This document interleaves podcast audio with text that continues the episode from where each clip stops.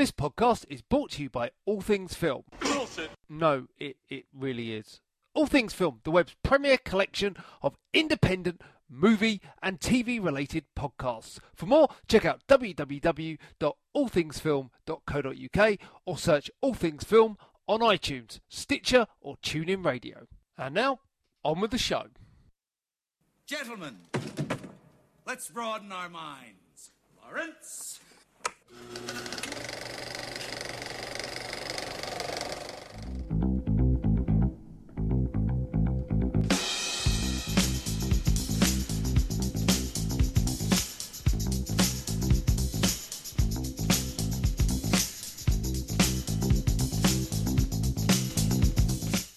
Hello and welcome to episode 67 of the Films and Swear movie podcast. I am your host Stu, and joining me today is the special K, Kenneth Bruson, Thank you very much, Special K. I'm Kenny B, for heaven's sake. the man of many names and many podcasts. Too many for some some people's tastes, probably, but hey, it's uh, it's essentially your fault. You know it. Yes, I. that's. I kind of started this infection, Mm-hmm. and it just grew. Indeed, a podcast on fire infection that I'm now living with daily. Aye. Like, It's like we had a child, and I just left. Now Yeah. you raised a child. yeah, won the battle, the custody battle It wasn't a battle. It was like, take it, cool. of the network. a win is a win, regardless. Mm-hmm. So each week uh, we watch films, take notes, and sit for an hour to debate whether the film is worth watching. Today we are discussing Super from 2010. Uh, if you have not seen Super, we're going to have to warn you. This is our spoiler alert system. If you have not seen Super, this is time for you to turn off the podcast and watch the movie. I thought that was real. Like, uh, what's going on in Scotland right now? That's uh, well, that, that- that'll be act as a good spoiler warning. That like it all the universe plays into our hands here. Aye, so that has been enough time for you to turn off the podcast. Hop on Netflix, I think. It's quite widely available. So, yes, please do watch Super before listening to the rest of this podcast because it might not make a lot of sense if you're just diving in blind.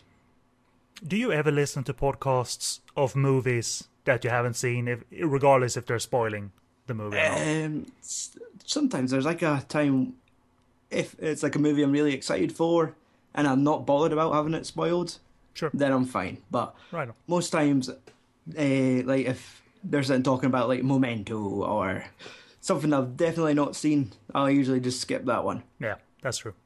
Because it's gotten to like the time where like I listen to far too many podcasts. So if I've got an opportunity to skip one, I take it. Yeah, yeah, it's true. I mean, uh, even movies I eventually see, uh, I don't care about having them spoiled. We discussed a romantic comedy on Podcast on Fire recently that has quite a different ending than you expect from a romantic comedy, and I'm quite keen to on seeing the movie, but I didn't care for having it spoiled. You know, I'll, I'll happily go into it then with that open eye, so to say. Yeah. Aye, um, but that's it's, it's like most things. If there's something coming out like your big uh, Batman versus Superman, like, and you don't want shit spoiled, usually, like you tend to wait. But when it's big films like that, majority of the times I'm there on the opening weekend, and then I get to spend the next week listening to like twelve different movie podcasts deliver the same review. Right. And like, hey, I'm guilty. Like, we threw out the Lost World. Uh, no, not the Lost World. Uh, Jurassic World. And I openly admit, like, this is the fifth podcast this week talking about this movie. Hey, but your voices are unique. Like, never forget that, my friend. Like, even if you had listened to 20 Jurassic World reviews prior, your your voice is still unique, buddy. So, Aye. Do you want to listen to it in like thick foreign accent? Like, oh, dinosaurs. What's ya? Like, I can't think of uh, anything better. Like, uh, that sounds like orgasmic to me. Oh, yeah, hunter, T Rex. That's right. That's as like River City as I can get. Right on. Uh, so uh, today's movie, Super, is directed by James Gunn. As we know, director of Guardians of the Galaxy from our last episode which I'm still quite like sore about Sore, recording it. sore, the, uh, the movie or the recording? The recording Really? Oh, internal microphone.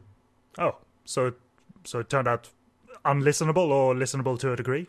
to a degree, I wasn't. I wasn't abandoned ship. That podcast got put out. Right. Might we may all sound like Bane from The Dark Knight Rises, but Hello, we're gonna we're gonna review.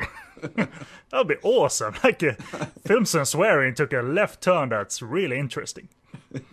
I just like how your take on Bane is closer to Mr. Bean.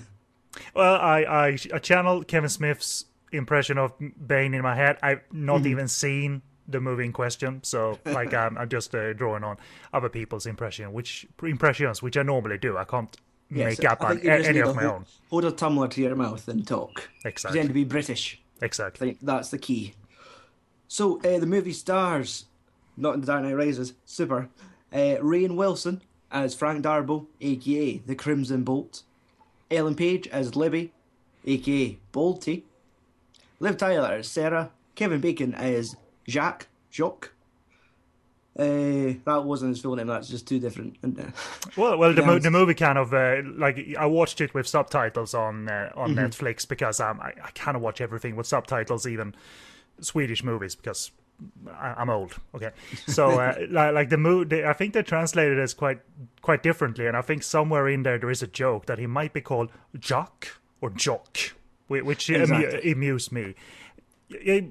You know, uh, I want to say something briefly about James Gunn because I've had a, li- I've a little bit of br- brief history with him prior to him being a filmmaker, uh, without knowing it. I read a bunch of years ago when it was released. The uh, I, I knew James Gunn had a kind of a connection with Troma, Uh, the, the creators of the Toxic Avenger, the independent uh, studio Troma, and I picked up the book uh, "All I Need to Know About Filmmaking." I learned from the Toxic Avenger, which was co-written by James Gunn and the Troma president Lloyd Kaufman. Kaufman really awesome stuff like really educational in terms of finding out how that indie studio came to be but hilarious also because that book has an in-book fictional narrative where james is struggling to get lloyd to write it all. And uh, that that's really fun. But uh, of course uh, i saw Slither a couple of years ago his first Yeah. feature possibly. I don't think so. yeah, he wr- co-wrote at least one movie on, uh, over at Troma, their uh, Shakespeare adaptation, Tromeo and Juliet, which uh, was um, pretty uh, nasty and out there, narrated by Lemmy, nonetheless, for Motorhead. but but yeah, it, it was cool. Like he came he came from that school of uh, thought, like the indie school of thought, and uh, the kind of horror exploitation. And uh, I, I loved Slither. That, that, that was good fun. Like a great take on a gory monster, creepy crawler flick with fairly big names. I mean Elizabeth Banks and Michael Rooker and stuff like that, and had Yep. like cool practical f- effects and gore. And then I kind of never w- ventured into Guardians of the Galaxy because I I kind of fallen out with big movies in general. But you know, it, it'll be out there forever, so like I'll, I'll I'll get to it eventually. But it- it's a cool path from Troma to like the one of the biggest movies, if not the biggest movie, is of last year, uh, Guardians Yeah. of the Galaxy. So um, so so good on good on James for um for uh, for the path he's on. Yeah. So uh, let's just cut to the plot. Ken, could you tell me, in a nutshell, what Super's about? Right on. I pulled this from IMDb because I'm lazy. So here we go. After his wife, played by Liv Tyler, falls under the influence of a drug dealer called Jack or Jock. Uh, I never got that, but uh, regardless, he's played by Kevin Bacon. Uh, an everyday guy, which is Rainn Wilson's character Frank, transforms himself in, in himself into Crimson Bolt, a superhero with the best intentions but lacking in heroic skills. And along the way, uh, Page's uh, character enters as Boltie or Bolt Girl or whatever. Okay, so um, we'll go for uh, thoughts in a nutshell as well. Briefly, what did you th- what did you think? It's my second viewing. I saw it like because of my James Gunn interest. Uh, I, I was really impressed by Slither. Uh, uh, like uh, one of those movies that could have worked very well in the 80s and worked like he updated it well for 2006 or whatever. And I really like Super. It's one of those free for all movies that has the freedom being quite a small movie. This is not Guardians of the Galaxy kids Yes. and therefore anything goes. Essentially, switch in moods and. I, I love that freedom. I, I, I find it really inspiring that this movie doesn't care if it goes from wacky, violent, really distressing to, Mm-hmm. in the end, quite sweet and sugary, but not in a Yeah. bad way. So uh, the, the, the, the second viewing, uh, still, uh, the movie held up on, on the second viewing. Now, for me, I think this. I feel this is my first proper watch of it. I did get, um, as we said at the end of the last episode, Guthrie had bought it for me as like a Christmas present two years ago. So this is the first excuse I got to like rip the plastic off the, oh, the cellophane off the DVD. Right on. And I'm, when watching it, like I've positive I've seen parts of it before. I think like that moment when he was getting touched by God was like a turn off before. Going right, this is just weird. Yeah, Switched it yeah. over to something else. to talk about out of context, one of the most big sequences in the movies, and you Mm-hmm. like it's not your everyday sequence. That either. It's like, what the hell is this? But yeah, I I'm surprised. I felt like I was going to kind of accept it, like watch it, appreciate it, but kind of feel like it's maybe one of these films that could be too depressing at times. Like you just feel that bad for the characters. But like it was, I was so pleasantly surprised by the end of it. Like I kind of it went out on a high note. You're absolutely spot on because the movie doesn't pull any punches. Uh, Gunn wrote the script as well, and he, you, it's the classic underdog story in a way, but he pushes and punishes like you read about pre-credits. He's uh, and and I totally like that. I, I wrote in my notes like challenge conventions as a filmmaker. Play by no rules, but find the folks that allow you to play with no rules. Like, and they will allow you. And these movies make film business a lot more interesting, in my mind. I mean, mm-hmm. sometimes it's the only thing that makes movie business. I emphasize business interesting, but but not many people will see it. That's the problem if you're gonna be specialized. And this is a small movie, maybe not indie per definition, not maybe not a safety not guaranteed small indie kind of thing, but mm-hmm. still like I don't think they're gonna Super is gonna have this resurgence just because Guardians is out there. It's too out there. I mean, you have like pre-credits rejection, you know, at, at the prom, and humil- and humiliation on screen is getting spanked by his father. Uh, the dude's getting pissed on as well, and like, okay, James, I know what you're going for here. Like, oh, okay, bring it. Like, yeah, you want to show humiliation? Um, we're gonna piss on the guy. And this is the kind of movie, the small movie that will allow you to, to have a sequence playing for a few seconds, showing that. And that's it because Rainn Wilson's character, Frank, it like that's it. We we know he is like the loser. Like but like you're wondering is he supposed to be this lovable loser? Because we get to see that he has these two perfect moments. Mm-hmm. Like one is like his wedding day, Sure. and the other one is like where he helped like a police officer and got thanked for it. He went that way, officer. And it's like, thanks, pal. And he's like, oh, that's it. Well, And- why not the bird? That, that, he felt helpful, you know. So th- Exactly. that is a perfect moment. So, But like, like in that same moment, like we find out that his wife has like this past of drugs, and like when he came home from work one day and, and it's her and a group of friends getting stoned, right there, that you can tell that you you're clinging to two perfect moments. One of them is crumbling, yeah, and there's all it, which just leaves him with sort of like one, one solid perfect moment that he can't lose. But as soon as like the wife suggests, well, actually, like Frank has this little creative edge where he does little illustrations. Mm-hmm. Like he woke up that morning thinking, "I have two perfect moments in my life. I'm going to draw them." And I, lo- I love like- that he does them with crayons as well. That's rather sweet, actually. It's the whole fact that when Liv Tyler looks up, uh, he's like, "Hands are a bit big, are they not?" yeah, And it just cuts to him sitting with the Tipp-Ex. with his tongue out going, hmm, fix, fix. And then they've got these little dwarf hands holding pistols and at the wedding altar.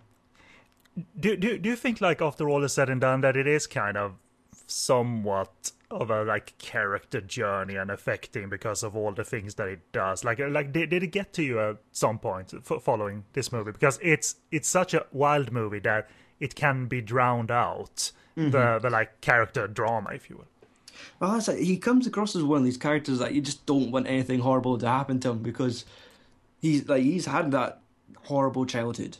So you thought, right, and of course we have to get put, put through like this emotional spin cycle of where things are going to get so much worse for him. Yeah. before like he only he could make it better. Like the fact that kevin bacon comes across as this almost anti-villain. Like sure he's sort of the bad guy in this piece but he comes across so positive so helpful like he, he just wants to help the guy out like it's cool uh, hey you make terrific eggs the fact that bacon is The, br- wanting the brown eggs. The brown laugh. eggs, right? like they weren't brown eggs. Well, whatever. Aye. It's like we've got history. We're pals. Don't don't take it too seriously. Like your wife's my drug guinea pig now.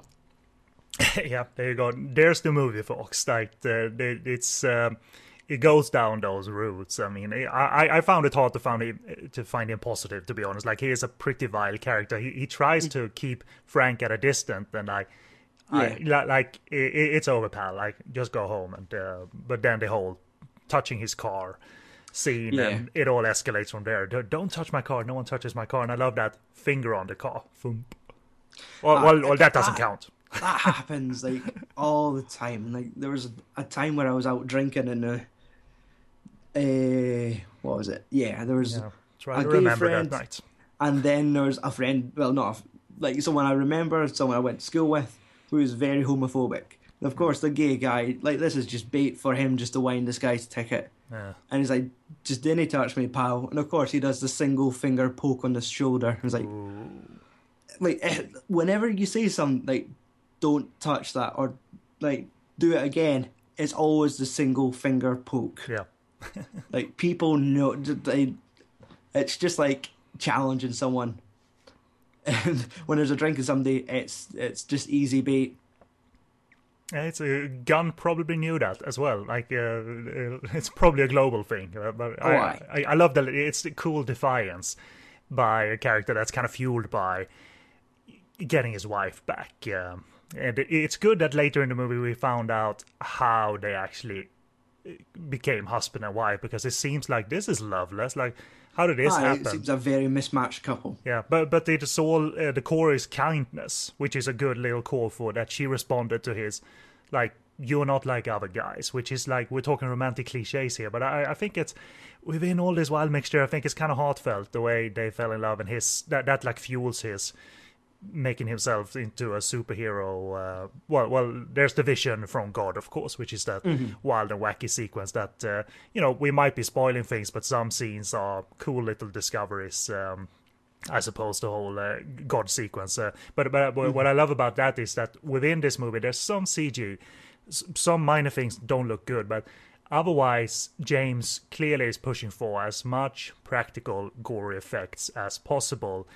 Like when he uh, bashes that guy. Uh, guy who butts in line when he smashes his, his head in that that makeup on him where his entire head is like, like essentially split open really Mm-hmm. cool stuff and most of the like violence with the, like the gunshots and what have you it looks pretty real some cg but today we're not blessed Stuart with Mm-hmm. people adhering to like the old old way of creating physical gore on set but james comes from Troma's background where they had no money really to create physical gore but they went about it creatively with uh, you know like slime and gels and uh, you know and uh, that's uh, physical stuff that you have to clean up afterwards but today in today's movies it seems like they don't want to clean up after anyone anymore So- Yeah.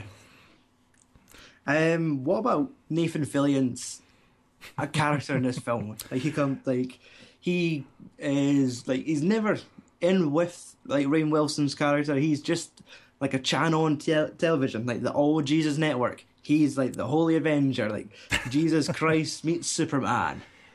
And you know you, you know what i don't think that's much of a parody i think christian tv and propaganda is this open and out there. I don't think this as as much of a parody as it looks like uh, to be honest but uh, it's uh, nathan has no uh, shame uh, and that's good. That's good. I, I like a performer that's game that uh, I'm, i'll sure put me in a stupid superhero costume next to a lady with huge boobs, despite this being Christian TV, and we'll have fun for a day or two. And uh, I, I bet they have ton like hours of this stuff, uh, like them just fucking around.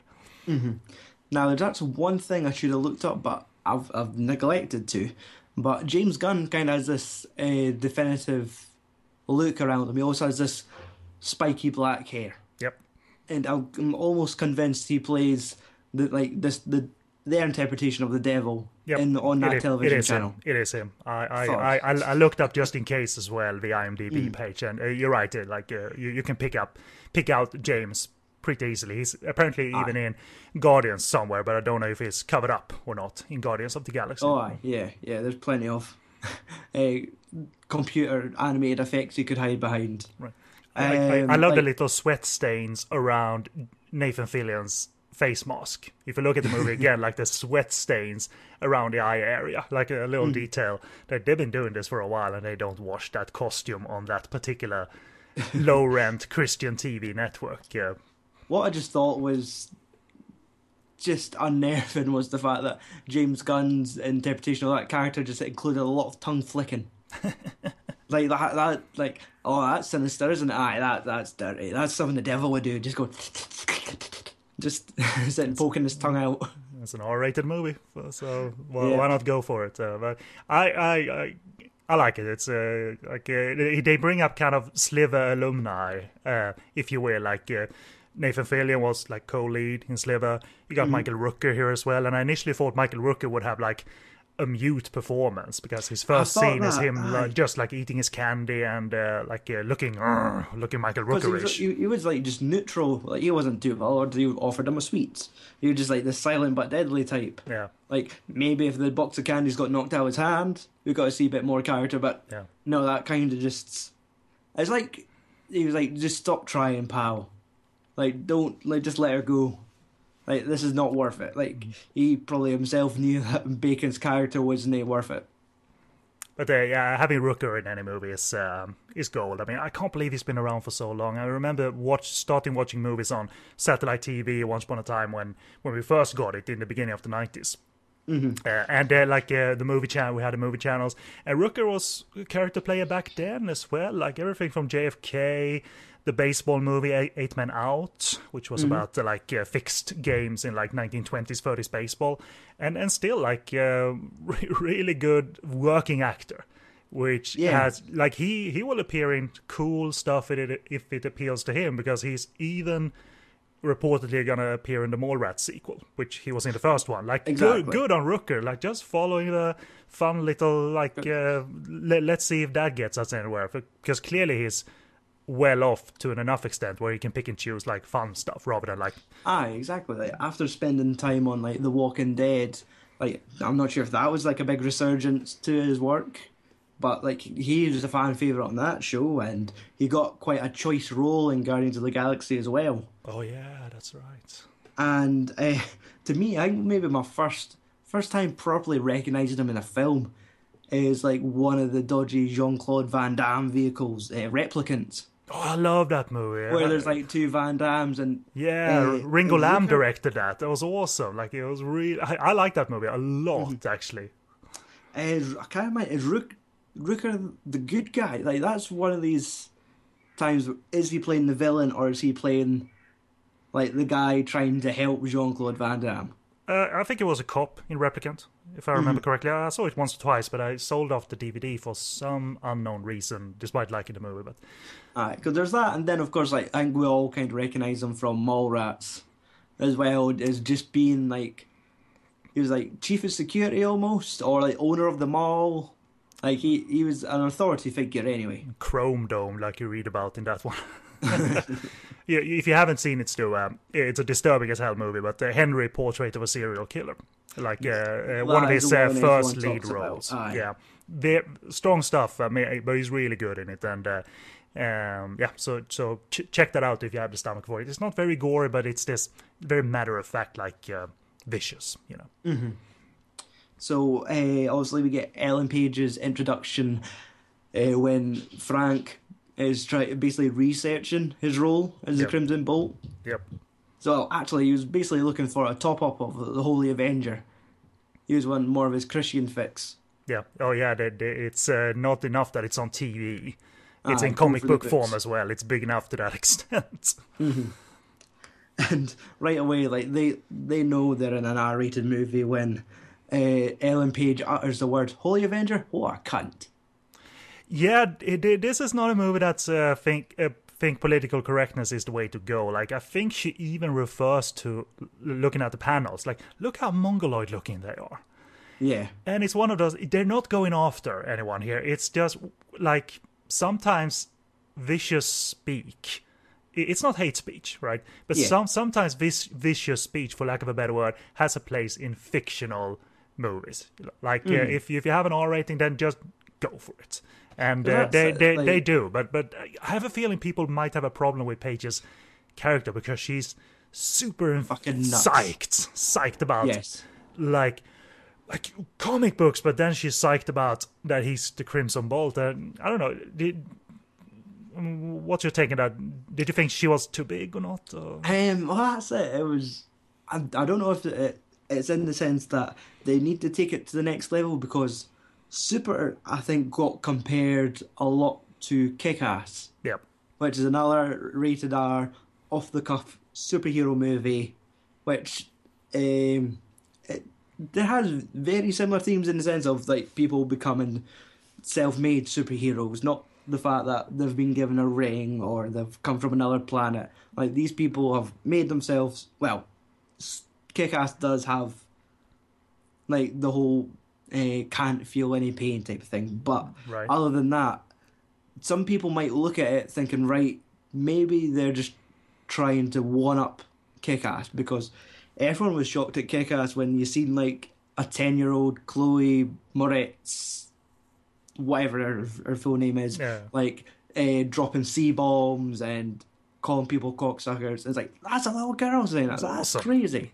And with Super, like, right, we've got Ellen Page. She looks like a 12 year old, but she's just like dropping F bombs, C bombs, like an automatic pistol. She's just like just offending on all levels to some to some people. I'd imagine. Like, Yeah. I, I, it's I almost won't- as if she's like people expect it from a twelve year old boy. Like they would expect that filth just to pour out their mouths. Yeah. But to see like a a really not exaggerated, but like a really hyper excited girl just well, maybe just really over enthusiastic. yeah. I I But I, just I, swears like a sailor. I like her overall. It seems like she's uh, like she she finds essentially someone to I can talk so comics to someone finally. But she like no one is truly stable in this movie, obviously, and she is she's not one of the sane ones clearly. As she gets into like uh, okay, you can be my sidekick kind of subplot and all of that. But I, I like her energy, and it's like I don't dislike any choice really in this movie because it's one of those like uh, I'll like I will do this wild thing now. Oh, now we'll do this. Like the gear switching is really appealing to me. I know for a fact that this movie will divide and probably throughout the years because it's about four years old or whatever.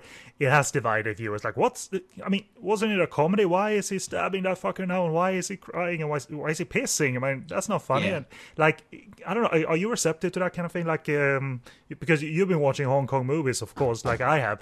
Like, we, we know that the gear switching is a Mm-hmm. tradition almost. I'm, uh, I'm I'm kind of desensitized, I suppose. But when it's done right and it's fun, which this is, despite also being kind of emotional and bloody and gory and distressing, I I'll just go with it. It's fun to see someone just don't care about logical movie conventions and structure. Like just go for it. And Mm-hmm. I, I I gotta admire that personally. But I, but what about you? Do, are you receptive to the wildness of cinema in that way?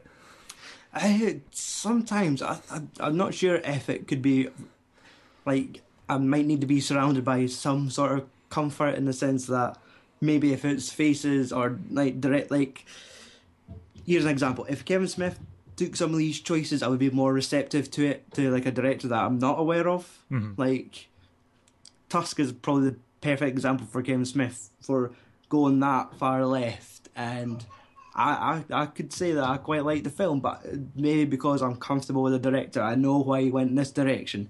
Yep. Uh, going in blind to like seeing this James Gunn film, seeing the weird directions he does, like at times like they they get all like '60s Batman and start throwing up Yeah. uh, screen boom, effects. boom, whack. exactly and and like that and super hyper characters like that could be a big turn off to some people and sellers like could share the same energy as it.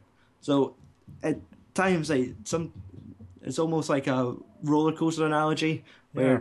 you could be like you might be one taken for the ride and sometimes like eh i think i'll just watch it from a distance.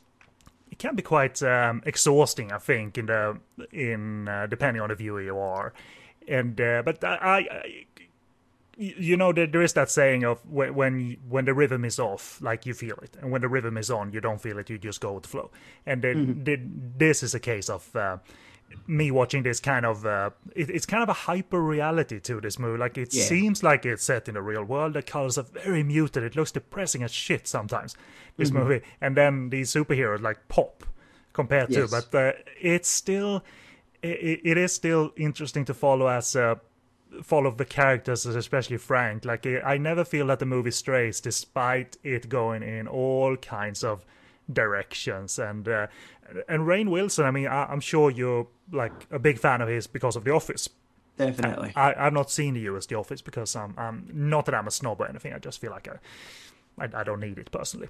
Uh, but uh, like he, he doesn't fit to be a superhero, but th- that's obviously the point. But by the end, he does the hero shots and the action really well. He looks awesome. Like by the end, when shit's on, Yeah. when when the really heinous stuff has happened, like the, the spoiler stuff has happened, Yeah. like then now now I'm going for it. Now I'm the hero. Now I'm shooting guns left and right and stabbing people, and it's it's cool. It looks cool. He shoots him in a cool way too, uh, James. like uh, the old when like he first becomes the Crimson Bolt and he discovers that he needs a weapon like the wrench, and we get that awesome crime fighting montage of where like it's almost seen a kid on a bike with training wheels, like how he adverts the crime like the woman getting her bag snatched that's in the wheelchair, like he just happens to wipe her out as well as the bag snatcher, and then we get like clips of. Oh, the guy molesting the child in the car. Yeah. Oh my god, is that in that movie too? It's, it's we don't see it obviously, but he uh, starts unzipping his fly, and uh, listeners, that's what in in this movie too. Like he catches all different kinds of vicious, vile human beings, not just villains, drug dealing villains, but pedophiles and shit. And like dropping that uh, cinder block, like from a great height to the guy uh, dressed as a woman. Oh, I forgot about Like- that scene actually. like it's it's just wee snap moments, but it's they do these great cutaway shots from just like a moment before the the block hits him her on the head, Yeah. and it's just like it kind of shows like it is a film of darker tones. Oh yeah. Like we we know this already of tentacles and scalps being opened and being uh, robbed by God. Yeah. Um, but like it is like we do get all this crazy violence. Like as you said, like the no buts guy, who gets cracked across the face with the range. Uh, for like the guy cutting in line. yeah, how and, and, and, and you drop sympathy at that point, like, oh my god, are we Like Oh that's my not God, he- yeah, exactly. It's like that was not warranted. That piece of violence. So, like, Gunn plays with us, uh, and uh, you you can drop out of a movie at that point. Like, if you're not, depending on the viewer you are, but um, like it, it's fun. It's still fun to follow, and uh, like it even.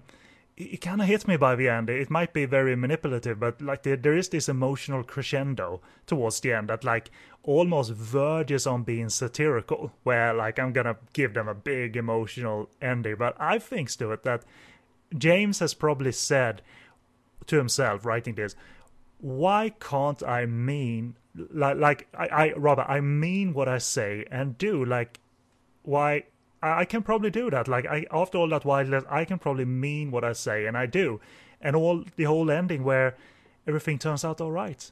Mm-hmm.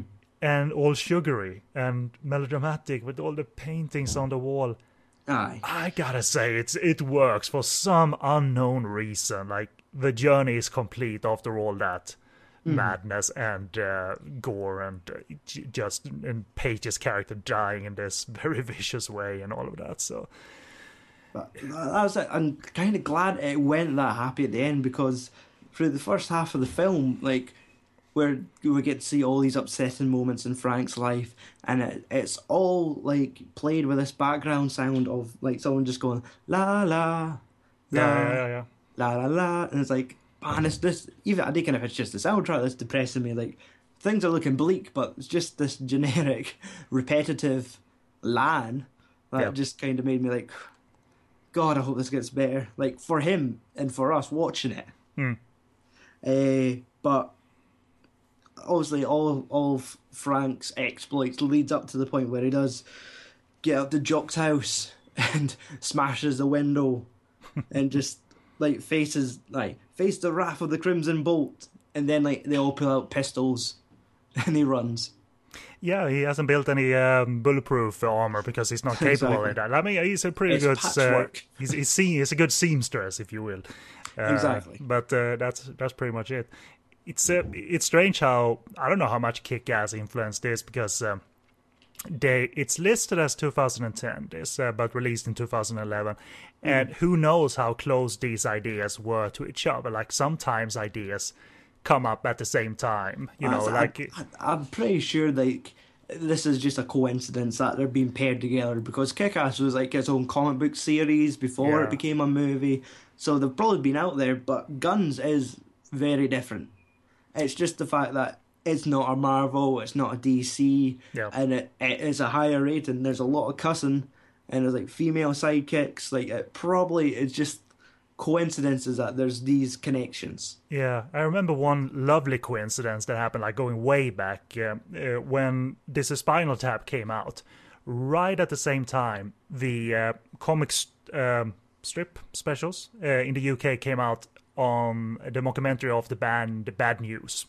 With Right. uh, Adrian Edmondson and Rick Mayall and uh, Nigel Planer and all of that, and it all like it happened at the same time. They had the same idea at the same time, which is like a great coincidence because Spinal Tap and Bad News are quite are both awesome. So so who who knows how like uh, if Gunn like looked at Kick Ass the comic book prior and like then didn't follow like a movie development happening while he was writing his script. Like who who knows? I don't know how vocal he has been about that stuff, but I I, I was not a huge fan of Kick Ass.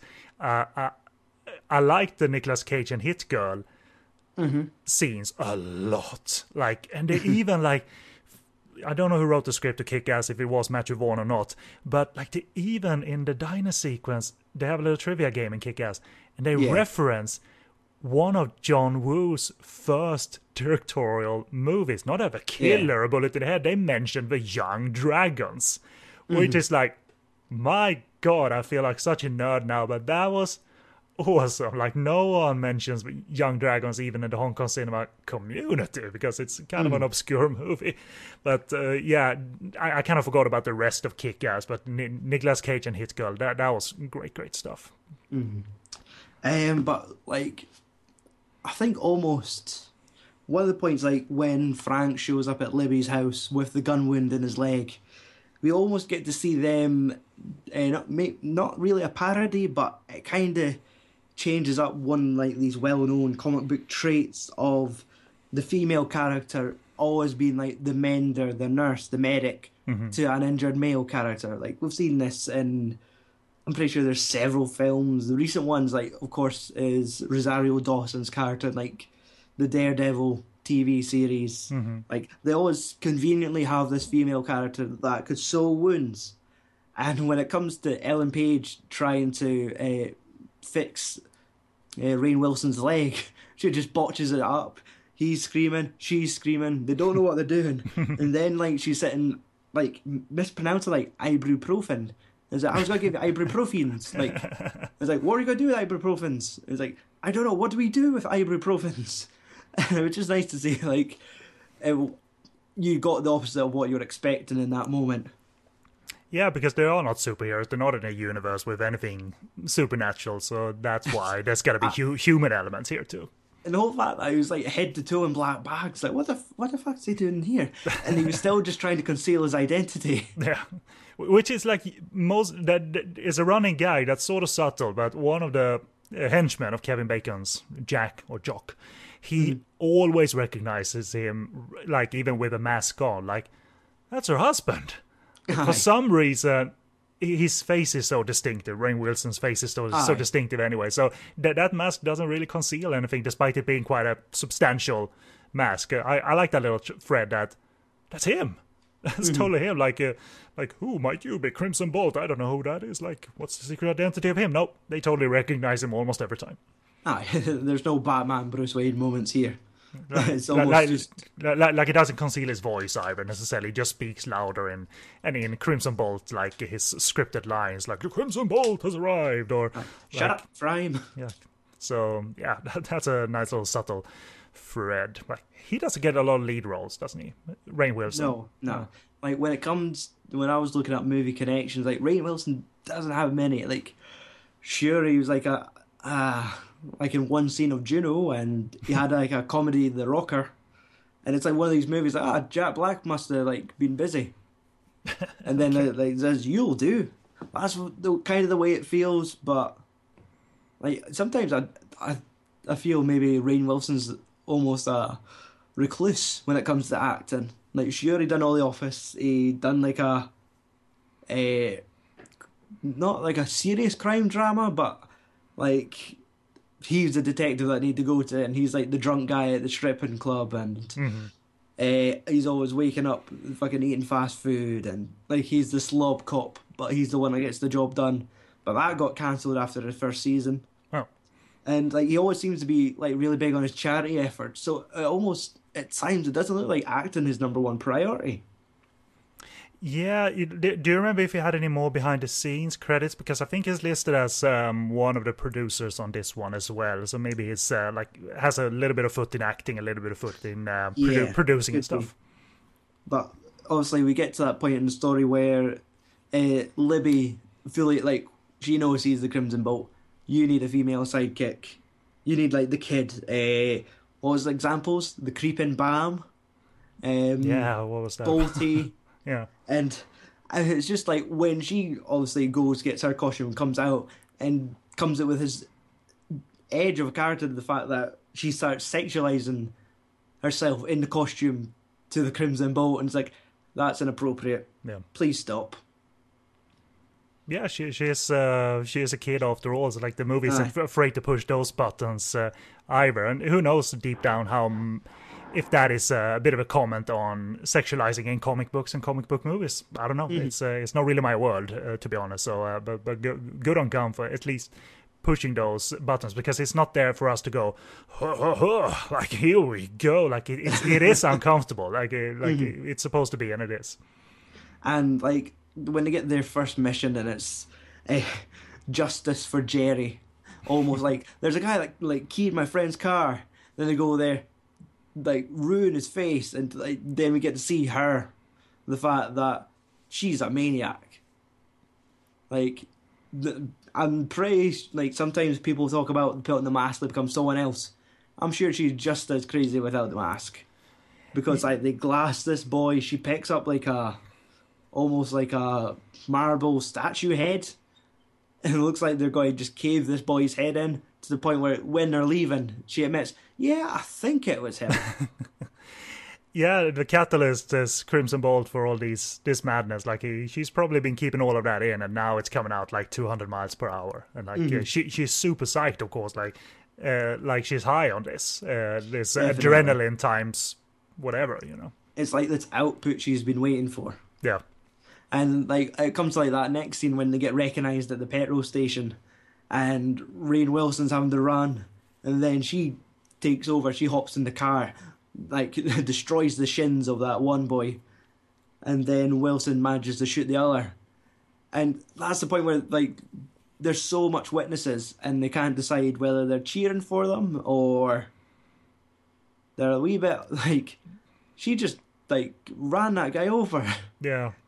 and she's out there she's like like basically touting them like just making it aware that they're here crime better watch out it, it's it's cool. It's it's kind of clever to make to like play with us, to play with our emotions and sympathies by having them commit these li- very violent acts. Uh, we, we're not cheering necessarily necessarily for a guy who probably would die if you backed the car away from him. You know, one of those like horrible accidents. Like, and it, it's good that Gunn he he there's no compelling violence here at all regardless if they like when kevin bacon gets it like yeah we want him to get it of course but there's nothing compelling about violence here. There's no fun in the violence here and i think that's a clever like balance to have present here um and uh, this muted color palette helps too like there's barely any color in this movie like uh, and uh, like one of the good things about digital technology i assume is this ability to just drain the look of movies like like this. And Aye. uh, it, that it's sepia tone and yeah almost almost yeah. So and then like we get all this really great creative creativity when they talk about making bombs, and then there's these colorful explosions behind them, like just like bombs, yay!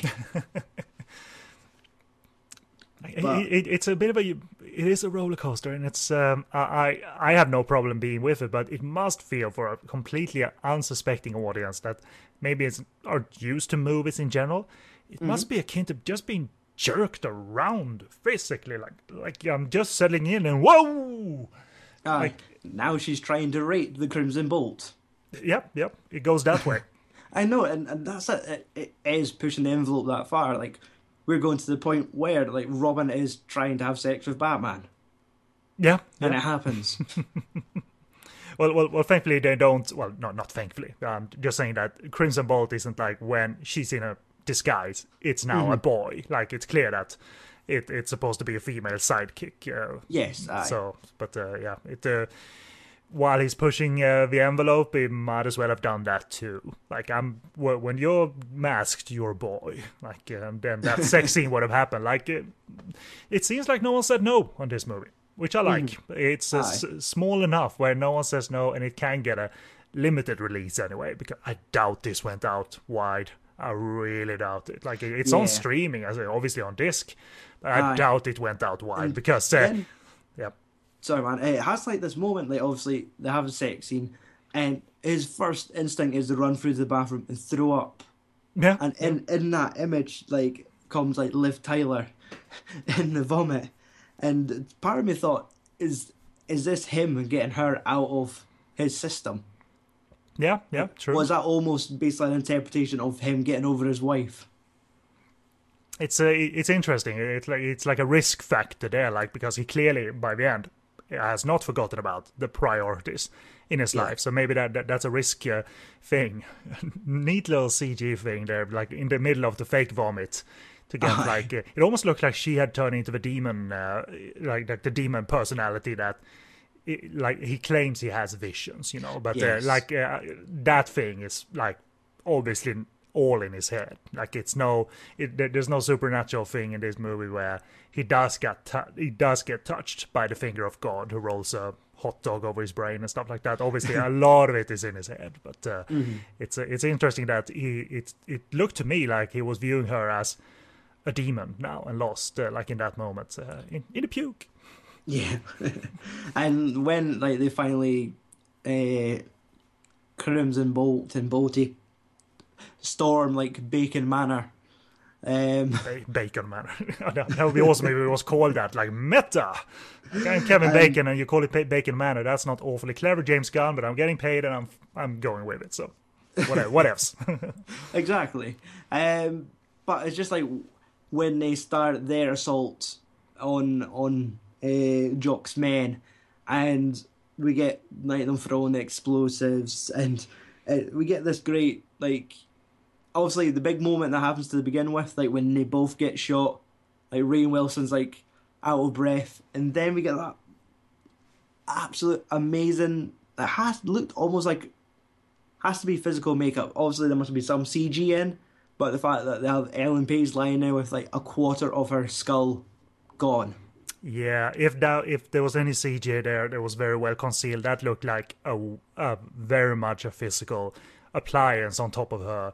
Because ah, I they're- wonder- I- like like the the best makeup men and women can make like depth like, like appear physically because that as you said the skull is literally missing it's not just surface like you can see into the skull and i doubt they built a puppet like it, it looked Yes, like aye. looks like her laying really really still I wonder if it's like one of these combinations where she's had maybe part of her face painted green, Maybe. then had like the the crater, like the edging of well, what was le- left of her face was like physical makeup, Yeah. and but it was it was just like that one shot, and like both me and Margaret were like, "Fuck," like that. That's that's her story finished. and there, and because we can't decipher how it was done, thankfully here is a movie that uses therefore computer imagery well. It, Aye. it like uh, it's it's getting worse and worse, my friend. Like CG imagery, especially gore, CG gore and squibs and what have you. I I don't know about you, but um, if a movie is going for that, uh, like and uh, ha- having squibs, uh, gun wounds, CG, and blood blood flying and all of that, I'm out of the movie pretty damn quickly. This uses a mixture, and uh, most of it is physical. But I, I can only think of one movie where I sat there and, and accepted it because it was fairly well done. A movie that had CG blood all over the movie, and it was mm. Dredd. The the, the, Right. the recent Dredd movie. It looked Yeah. fine there, but my god, do you remember seeing that movie Ninja Assassin with Rain? I, I never I never went to I've uh, never Don't seen watch- it. don't watch I it, I mean- definitely know what you're on about. Or if you treat it like a Like, it cartoon, looks like it's raining and it's on fire and and the blood was so badly done, like it could. At one point, they should have just made it into a cartoon. Mm-hmm. Like, it's, oh my god! And if so, if kids think that looks good, then my god, wa- watch some old movies, kid, and watch what like what's cool. And I'm ju- I'm judging think- you if you like it. I think movies like maybe Ninja Assassin are nicely forgotten about. Well, in that case, it's deserved because Like that- because that- in the sense that like if that was a vehicle to launch like Korean pop idol Rain, it never worked. nope. So The only Korean that kind of broke through in Hollywood is obviously Lee Byung Hun, but uh, but uh, but rightly so. I like it. I like it. So, aye, like uh, they've like what have they done? They, they've they've kind of transformed him a little by turning him into uh, Bung, uh, Byung Hung Lee. yeah, obviously the like the reversal happens. or Exactly, like uh, and- like like we bla- like there's there's a mi- it's a miracle that Chow Fat was Chow Fat on screen, and uh, Mm-hmm. but like even stuff like uh, I know this is a way off topic, but like even when Kirk Wong directed his first movie, all of a sudden it was Che Kirk Wong, like oh, oh, like nothing's right here. Like hello, what's happening here? But obviously I knew knew who it was, uh, uh, despite. So obviously we get uh, the Crimson Bolt's assault on the mansion. Uh, Michael Rourke gets a bloody end. Rooker, Rooker for heaven's sake. Not Rourke. That's it. Last week on the Guardians of the Galaxy, several times we get getting mixed up with Mickey Rourke, uh, the wrestler. Yeah, yeah. So it is easily done. Next time there's going to be neither of them in the film we mentioned. Hopefully, um, Blade and Bacon's nuts. Yeah, why not? It, it's a good, it's a good callback. Here's like s- standard but good movie structure because that's one of the weapons, like the projectiles. And how do we use it? We won't like use it as it won't get impaled in someone's chest or head, Aye. right into his balls. and it's just like he, he reacts to it, it's like my balls. um, but as it. Like, um, after all is said and done, he gets the he gets Liv Tyler back, and he takes her. He he, he takes her through like cold turkey. He, he sobers her up, and it's in that last sugar coated montage of he knows it's not right. She moves on. She has a family, and how it all kind of plays back onto him, like the the positive aspect of him doing that good favor, how it's paying him off tenfold. Yeah, Um, and it's just watching it, and it just made me think that Rainn Wilson is an excellent and really underused like actor.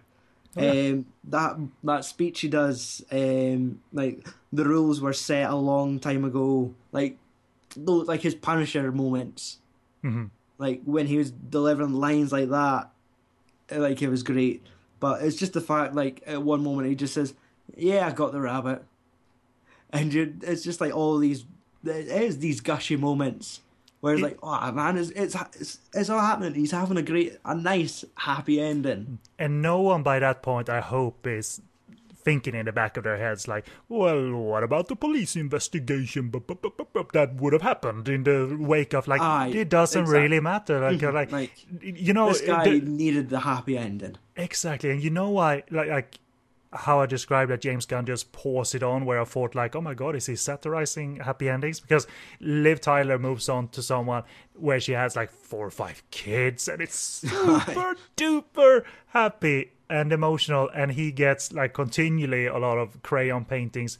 I, I, I kind of assumed that they were sent to him by. Aye, it looks like a mixture because it's either like his good deeds paying off because he's uncle. Like that's what he gets called uh, Uncle Frank. Yeah. And he gets all these all these cartoon uh, all these crayon drawings. Yeah. Then amongst it, some are his own crayon drawings. Yeah.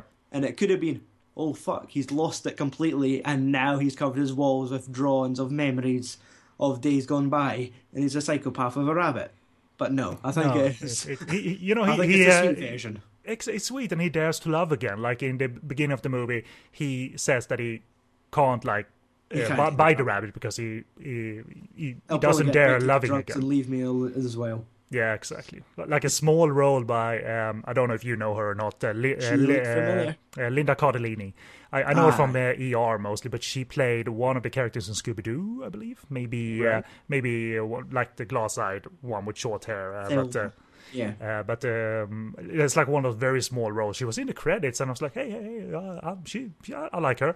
And then she has that one scene as the pet store clerk, and uh, that, Yeah. that's. Uh, but but why not? Like uh, probably uh, like um, did did it as a favor because she is big enough actress where she can get bigger gigs. This is not like this is what I'm doing now, the smallest gigs possible. So Yeah. So, um, do you have any final thoughts on the film? Uh, other than I'm, I, if you're ready for a whirlwind kind of time and you are receptive to all kinds of moods, uh, you know from the beginning that it's probably going to be a bit dark. This doesn't look like uh, fun and light and wacky. It's it's a roller coaster and a whirlwind ride, but if you're receptive to movies that play by no studio rules, clearly, uh, that do whatever the hell they want for 90 swift minutes, uh, then by God, go and watch it. It's fun. It's violent and depressing and dark, but it is fun. And uh, like, uh, don't be pu- like um, you, you'll be fooled by even the credit sequence, the the wonderfully 2D animated credit sequence that is an animated dance number set to uh, uh, set to uh, Tsar's, calling all destroyers, which is an excellent song by quite a forgotten band that I think got a little bit of an upswing b- by being featured in this movie. Like all, almost the entirety of uh, Calling All Destroyers is featured in the uh, the opening, and it, it's rousing. Like yeah, rock and roll. And then the movie starts. Uh, well, well, the movie has started with some depressing stuff. Then that comes on, and then it continues on like a, a variety of paths, which I think is uh, wonderful. And uh, it's a cool song to open up. Uh, You know, you don't see that too much nowadays. Credit sequences like that, but credit sequences structured around almost the entirety of one song and timed to the song as well, Whi- which is kind of cool. As uh, I'm, I'm guessing James Gunn, being, I'm guessing he's quite into music, uh, judging by this, judging by the Guardians soundtrack, which I gather Ah, is uh, a lot of like uh, variety of styles and stuff. A very important element of the film. Yeah.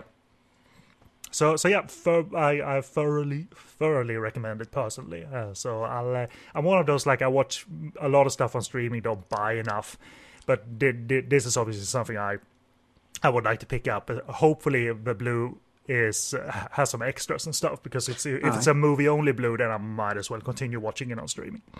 Ah, exactly. Um, right, so some trivia. I've I picked up two notes. Uh, the ones I found particularly interesting, anyway. Uh, the role of Jock was originally supposed to be played by Jean Claude Van Damme. up until one week before shooting, Oh no, really? uh, Gunn said that the guy was kind of AWOL. Uh, I just couldn't risk that type of personality on this movie. Right. So uh, thinking like back five years, because I, I remember Jean Claude Van Damme was kind of a bit of a, a wild card. He seems more grounded nowadays. Yeah, that was Like, like, earlier in the 2000s. By 2010, I think wasn't JCVD the Belgian, Exactly. Belgian or French movie out Aye. around that time. So, but uh, who who knows what his if his like his professional behavior, regardless if it's alcohol or drug fueled as it was, Mm-hmm. if it's like uneven nowadays. I don't know. He, he's still working, obviously, uh, and uh, so. But like the fucking balls on Kevin Bacon to jump on a project like a week before starting. Yeah. like sometimes people need to do like months and or have to go to places get into character. Like, but like, I guess Kevin Bacon's like an old hand. At, like, yes, he's been around. Yeah. Like from being like sport and horror movies to like getting footloose. Yeah, Friday the Thirteenth, uh, Footloose, Exactly. Tremors. I remember first seeing him in him, so awesome stuff like that. So I'm sure he can launch into it, and uh, felt that this uh, movie had some playtime for him. Uh, like, and uh, he, he's enjoying himself. It's not a phoned-in performance at all. Yeah. And uh, towards the end of the movie, Liv Tyler's character, uh, when she's in her group rehab session, you could briefly hear the audio that she states uh, she was uh, fucked up, insecure, neurotic, and emotional. And this is a reference to her father, uh, Steven Tyler of Aerosmith, for his 1980s song Fine, which that is an acronym of the same line. Right. Okay. Nice. Nice just pull, a- James Gunn. Yeah, nice a, pull. a, a cheeky nod. Mhm. Uh, box office and budget. The movie was made on the budget of two point five million dollars. Mhm. Very very modest. And uh, according to like the facts and figures on Box Office Mojo, it only pulled in uh, three hundred twenty-seven thousand seven hundred sixteen dollars. Didn't even break one million. Wow, No. that must have been small, like you read about. As a small, uh, a small run, a small, uh, like limited Definitely. screenings, and then it was gone.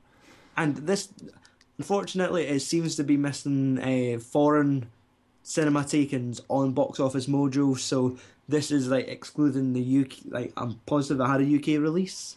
Right. Like well, it, it probably would have been limited here as well, maybe on the festival circuit. But like I, I, I, I, I doubt it blew up in like France. Like when I feel like I, I Ah. think it was small around the world. I mean, uh, and uh, and obviously over here uh, we never heard of it uh, either until a video essentially. Definitely. And uh, when it comes to the awards, it did pick up a AQCC award at the Fantasia Film Festival uh, for James Gunn. And I tried to look up what that acronym stood for and did not get any help at all. An award is an award, nonetheless.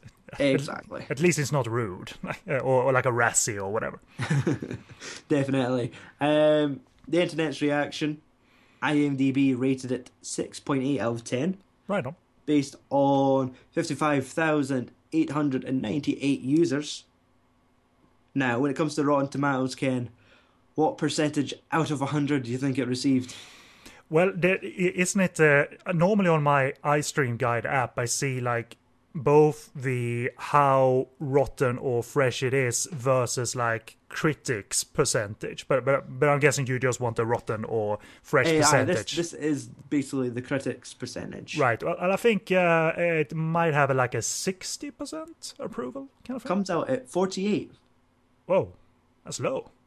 Aye. Um, that comes out, it was 116 critics reviewed it, 56 positive and 60 negative. Wow.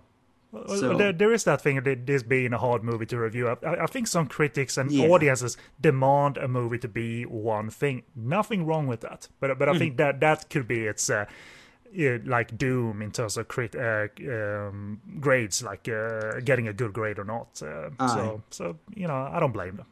Uh, so I had a little sift through Rotten Tomatoes, and I've chosen some of the, the more choice rotten quotes. I quite like poking fun at uh, just some of the people who whose heads are clearly up their asses sometimes. Hey, let me ask you this: Is this from users or actual critics This is the, the critics, Oh, and I have their sources as well. So, uh, and some of them are horribly dated. Uh, MSN movies.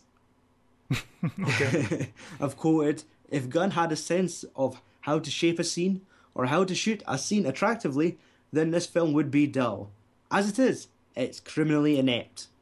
And that I, I hate that stuff because that's coming from critics who have no idea what it, what it goes into making a movie. You can criticize a movie for that you didn't like it, but if you criticize the technique like that, I think that's rather unfair.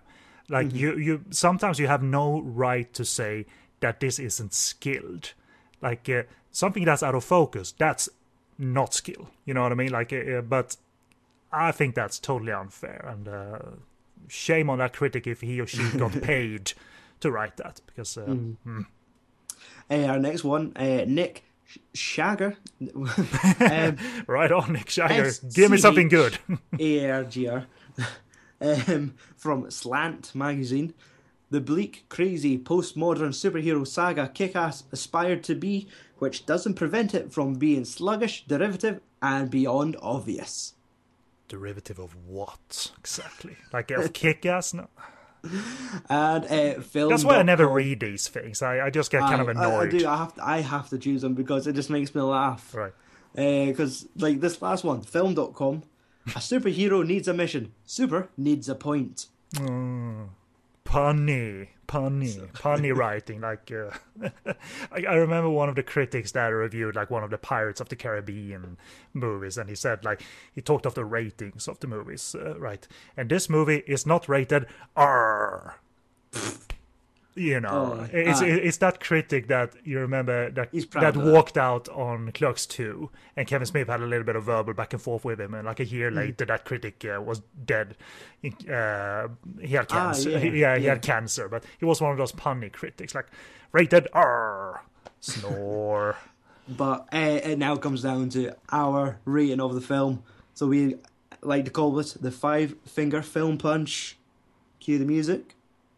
Ah, that's it on. So, Ken, rate this movie one out of five. Oh no, not one out of five. don't put ratings in my mouth, sir. Uh, from one, fuck this film, to five, uh, which is the equivalent of a steelbook 3D uh, fucking cheeseburger supreme. Ooh. You, are putting putting work uh, like in ratings and the show structure and stuff. I'm impressed, Stuart. Uh, but uh, you, and you've given me these ratings, so I know how to what category to choose, and I choose a four out of five, which means watch it, buy it, watch it again, and I've done two of those things. I've watched it and I've watched it again, but I haven't bought it, but it still yes. deserves a 4 mm-hmm. I I think it has to be the same for me. Like it just edges out of a one watch wonder. Like it, it's not a highly rewatchable film because it has its ups and downs and there's only like probably so many times you could take the sugar coated ending before sure, like sure. right you know how it's going to end. It's not one of those that sticks with you where you God, I experience it again because it's not an event picture like that. Definitely. Uh, like, like, like, I'm sure if you liked Guardians of the Galaxy, I don't know because I didn't listen like to the that, show. Exactly. Like, like uh, you, you, you would want to see that back. again probably mm. at the cinema, like the next day or next week or whatever. Like, uh, so it's not an event picture like that. Mm-hmm.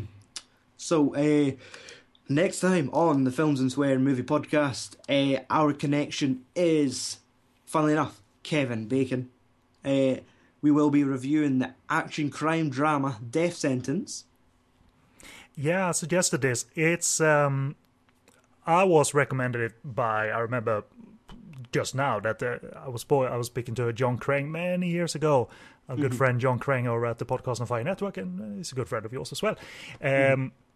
That he kind of liked that as a good like update to the Death Wish formula, but uh, the, the vigilante thriller formula, and mm-hmm. uh, and uh, I I liked it. I, am not fully on board with that movie. It has some weakness towards the end, but uh, as uh, an update to that basic vigilante thriller, it's quite effective, and um, I, I like that James Wan did something else for once. I, I got a bit tired seeing James Wan uh, connected to horror and Saw and stuff like that. So it was good mm-hmm. to see him like abandon that. So uh, that, that, that's why I left that suggestion in the films and swearing box. Alright, so that is will be episode sixty eight. So this is this is your chance. Go ahead, watch it. Um, might have to find it in store, possibly, or on those darker corners of the internet.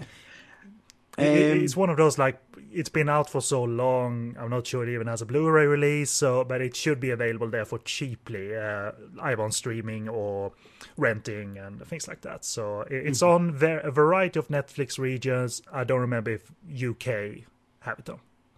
I've not looked yet, but yeah. um, other things, a little housekeeping before we leave. Uh, check out filmsandswearing.com uh, we've got all of our Edinburgh International Film Festival coverage. Uh, we have reviews of Dead Rising, Watchtower, Misery Loves Comedy, Maggie, and uh, hopefully by the time this is live, we'll have my review of the houses that October built. Right, you you, so, you you must be pooped after this uh, coverage if you did this all by yourself. it is. It was uh, eight films across two weeks. So right. impressive, impressive, really. But yeah, I did, did, did, did you attend as well, or did you just? Yeah, well, well, uh, you well, you must have since you reviewed the movie. So, okay. Mm-hmm. Unfortunately, I did not qualify as press on this occasion. Uh, as I mentioned on last our last podcast, I needed at least a thousand followers on Twitter and Facebook before I was getting considered. Oh.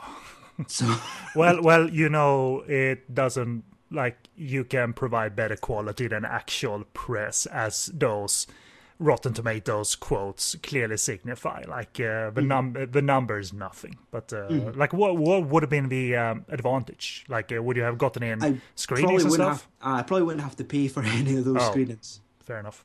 So it would have been a, a, a financial difference. But right. uh, other than that, our DVD review of Rigor Mortis, the UK release, is now online. Which isn't really much of a DVD review if they don't put any features on it. Let's no, just leave it at that. No, exactly. I'm, I'm, mm-hmm. keen. I'm keen to watch that. Uh, I've uh, put it off for a little bit, but uh, I was I'm keen to watch that as a Hong Kong film fan, and uh, someone updating the the horror hopping vampire formula, but doing it in a dark fashion and casting old faces of the genre. Exactly. Like uh, I think Anthony Chan either stars as a supporting role, but it yep. stars I think Chin Siu Ho. Aye. Both were in the Mr. Vampire series, so uh, that's mm-hmm. a rather cool. It, like someone thing. summed it up perfectly by saying it's like nostalgia bingo. Ah, like, just that's, a good all, quote. Exactly. When all these cues come, like, I remember that music. I know that boy. Yeah. I can that guy. I remember this from that film. So it is. It's, it's a fun watch for people that have seen like the back catalogue of like Chinese, like Chinese Ghost Story, uh, Mr. Vampire, mm. Spooky Encounters, all things along like those lines. It's definitely worth checking out at least once. Right. Uh, other than that, for our social media, facebook.com forward slash films and swearing, and Twitter and Instagram, you could find us at FAS Podcast. Ken, you got any uh, plugs? Well, I, I won't. Uh, I won't do all my plugs so that, like I do on uh, the podcast on fire shows. They last for about ten minutes when I do them. but uh, I, I, do a variety of podcasts uh, at podcastonfire.com, the very site and the very like network that Stu initially created. I came on and then over time uh, made it uh, made it my own, so to say. While Stu stayed on, and eventually Stu had enough of me and left. and uh, but doing his own, own thing very enthusiastically over here, and I'm happy to see you produce uh, as much as you do and uh, having a blast clearly doing it. So, um, but uh, we have a variety show of shows over there on Hong Kong cinema, Korean cinema, Japanese cinema, sleazy cinema, and even ninja movies. And uh, I write about uh, a variety of uh, those kind of movies at sogoodreviews.com, mainly Taiwanese. Like 70s and 80s uh, gritty new wave, ninja movies, sleazy movies, and a variety of Hong Kong genres over there as well. So check that out, and there's social media links on those various sites as well. Right, uh, other than that, I mean, you just need to let all our listeners know, and yourself, Ken, uh, fuck off and tune in next week. Thank you very much.